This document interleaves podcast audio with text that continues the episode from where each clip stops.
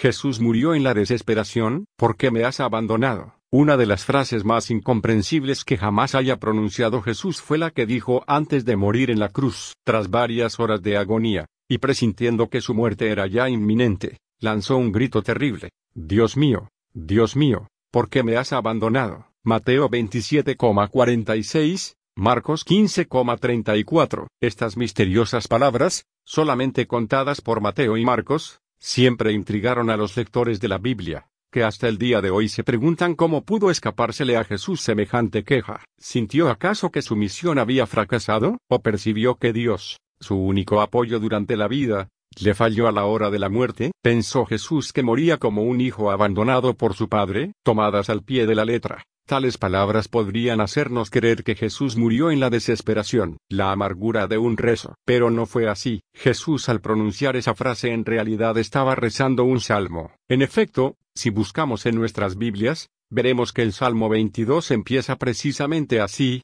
Dios mío, Dios mío, ¿por qué me has abandonado? Y continúa, a pesar de mis súplicas mi oración no te llega, Dios mío, de día te grito y no respondes, de noche, y no me haces caso. porque Jesús pronunció un salmo tan amargo y desalentador en el momento de morir? Más bien sucede lo contrario. El Salmo 22, titulado Oración de un justo que sufre, es uno de los salmos más esperanzadores de toda la Biblia. La primera parte describe los sufrimientos por los que atraviesa un hombre inocente, versículos 2-23, pero la segunda, versículos 24-32, es un magnífico acto de confianza en que Dios lo librará de todas esas angustias. El final dice, fieles del Señor, alábenlo, porque no ha sentido desprecio ni repugnancia hacia el pobre desgraciado. Nunca le negó ayuda. Cuando pidió auxilio lo escuchó, los que buscan a Dios lo alabarán y vivirán eternamente, a mí me hará vivir para él. Mi descendencia lo servirá y hablará del Señor a las generaciones futuras. Entonces, ¿por qué los evangelistas citan las primeras palabras, y no las últimas que son las esperanzadoras? Porque para la mentalidad judía citar el comienzo de un salmo equivale a citar el salmo entero. Por lo tanto,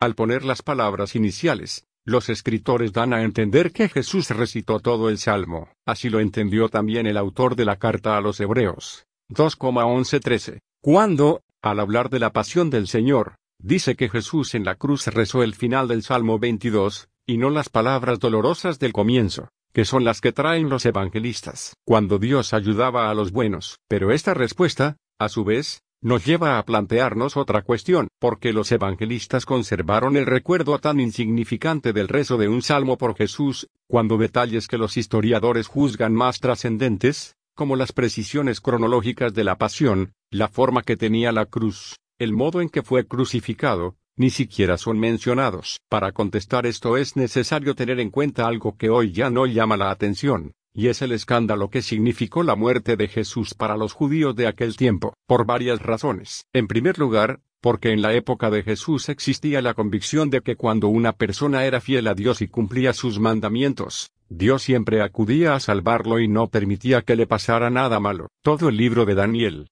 por ejemplo, expone esta idea en forma de cuentos. A cuatro jóvenes judíos que se niegan a comer alimentos prohibidos, Dios los engorda milagrosamente, 1,315, igualmente en el caso de Azarías y sus compañeros, arrojados en un horno encendido por no adorar la estatua del rey Nabucodonosor, el fuego ni los toca, 3,4650. A Daniel, abandonado en el foso de los leones por ser fiel a Dios, lo hace salir vivo, 6,225 a Susana, la libra de las falsas acusaciones contra su honor. El mismo libro de la sabiduría lo afirma. Si el justo es hijo de Dios, él lo ayudará, y lo librará de las manos de sus enemigos. 2,18. Cualquier judío, pues, compartía la idea de que Dios salva siempre al hombre inocente. ¿Por qué entonces no salvó a Jesús? La conclusión que se imponía era, Jesús debió ser un pecador, la muerte de un delincuente. En segundo lugar, porque a Jesús lo mataron los representantes de Dios, es decir, los sacerdotes, y lo hicieron en nombre de la ley de Dios. Nosotros tenemos una ley y según esa ley debe morir, exclamaron sus acusadores ante Pilato, Juan 19,7. Jesús, pues, no murió como un profeta sino como un delincuente. Finalmente, porque la clase de muerte que sufrió, colgado de un madero, lo convertía automáticamente, según la Biblia, en un maldito de Dios. En efecto, Un versículo del libro del Deuteronomio afirmaba, el que cuelga de un madero es un maldito de Dios, Deuteronomio 21,23, y de todas las muertes. Justamente esa fue la que sufrió Jesús. Para el pueblo judío, entonces, Jesús murió.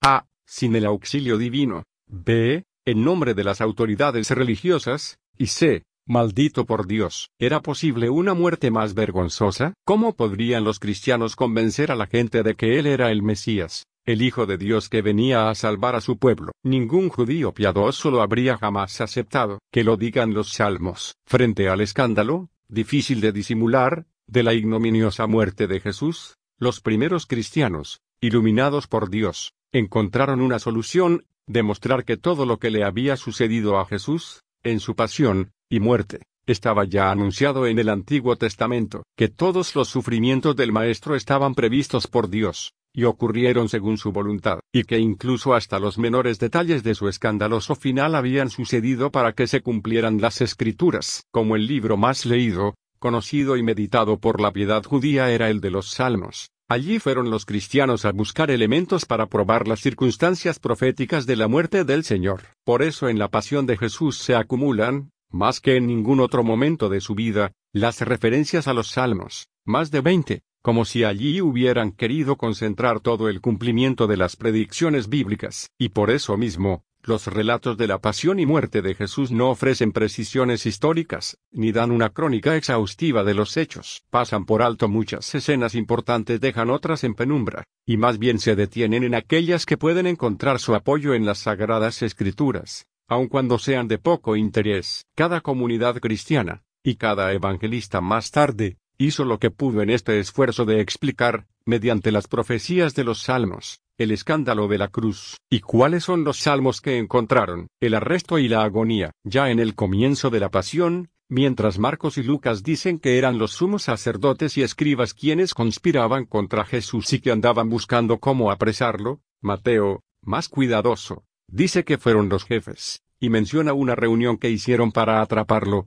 26,34, porque así se cumplía la profecía del Salmo 2. 2. Los jefes se reunieron contra Dios y su Mesías. También a la tradición de Judas la explica San Juan, 13,18, con la profecía de un salmo. Afirma que eso sucedió porque tenía que cumplirse la escritura. Del Salmo 41,10, que dice, El que comparte mi pan se volvió contra mí, y más adelante lo reitera. Ninguno de ellos se ha perdido excepto el que debía perderse, para que se cumpla la escritura. 17. 12. Refiriéndose al mismo salmo, el hecho incomprensible de que Jesús, a pesar de haber pasado haciendo el bien y ayudando a los más pobres, fuera odiado y rechazado por las autoridades judías, estaba igualmente anunciado en los salmos. Jesús lo dice, nos odian a mí y a mi Padre, pero así se cumple lo que está escrito en su ley. Salmo 69,5. Me han odiado sin motivo Juan 15,24-25, y al contar la terrible agonía en el huerto de Getsemaní,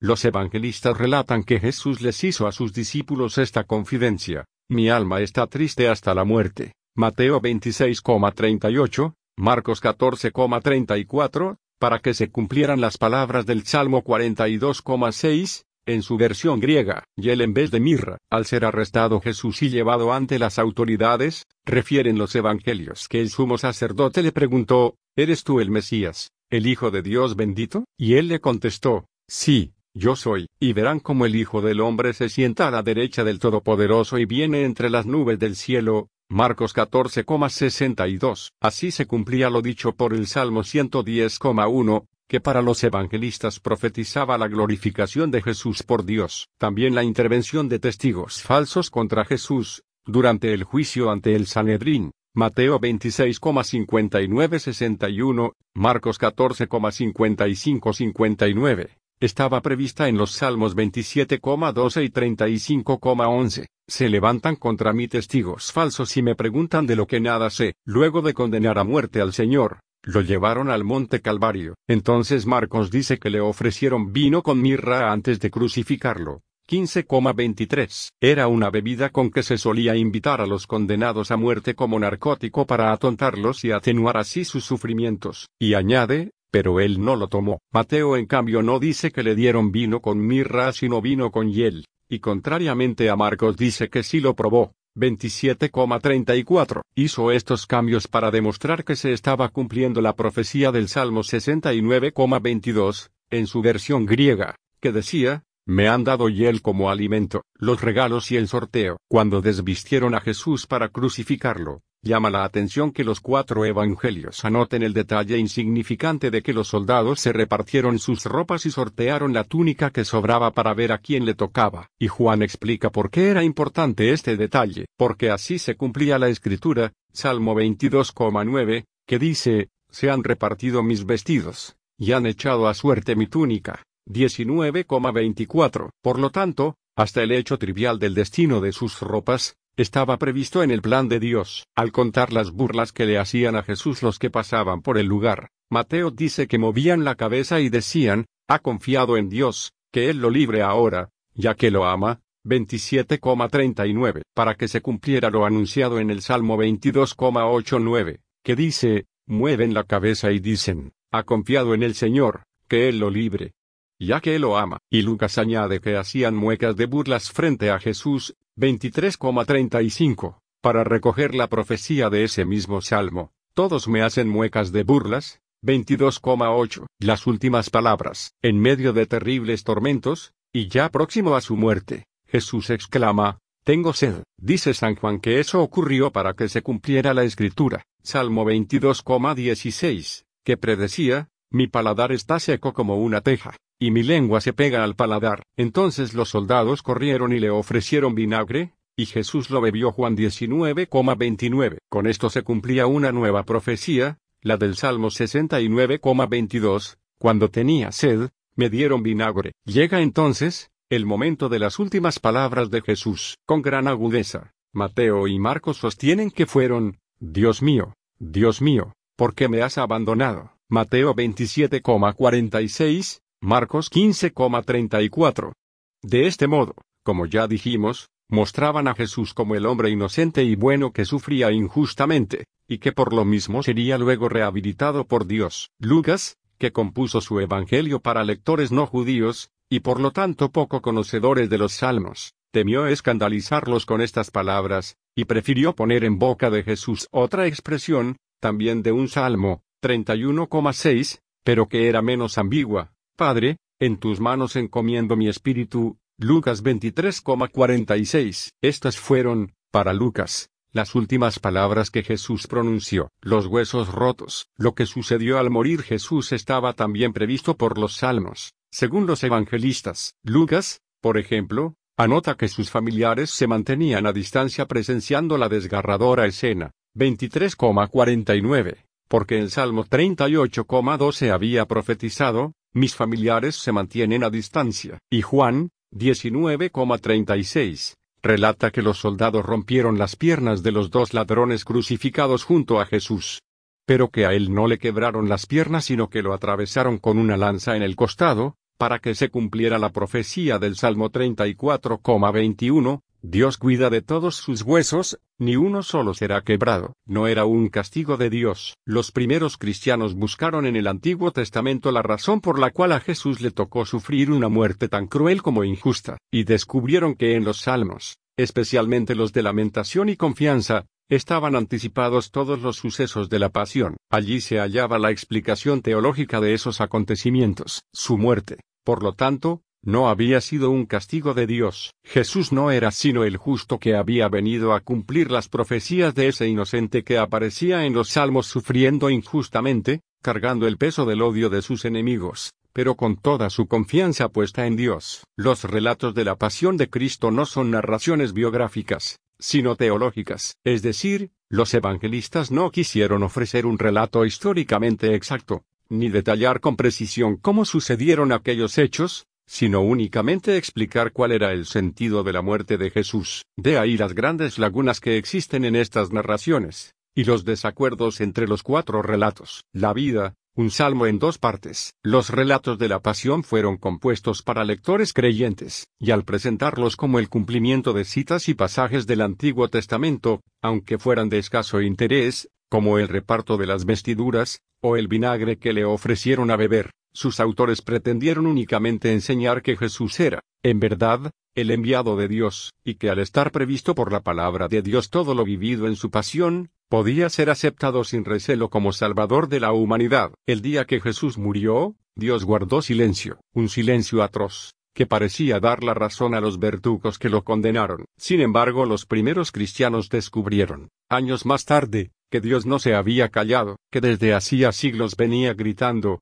desde los salmos, lo que a su Hijo le tocaría padecer, por mantenerse fiel al amor que predicó, pero que, a pesar de todo, lo iba a acompañar, sostener y cuidar hasta el final. Dios ha prometido cuidar siempre de los hombres, especialmente de cuantos sufren o atraviesan dificultades, y lo cumplirá. Cuando nos veamos desbordados por los problemas o las angustias de la vida, nunca pensemos que Dios guarda silencio. Solo es la primera parte del Salmo, falta aún la segunda, y Dios es fiel hasta el final.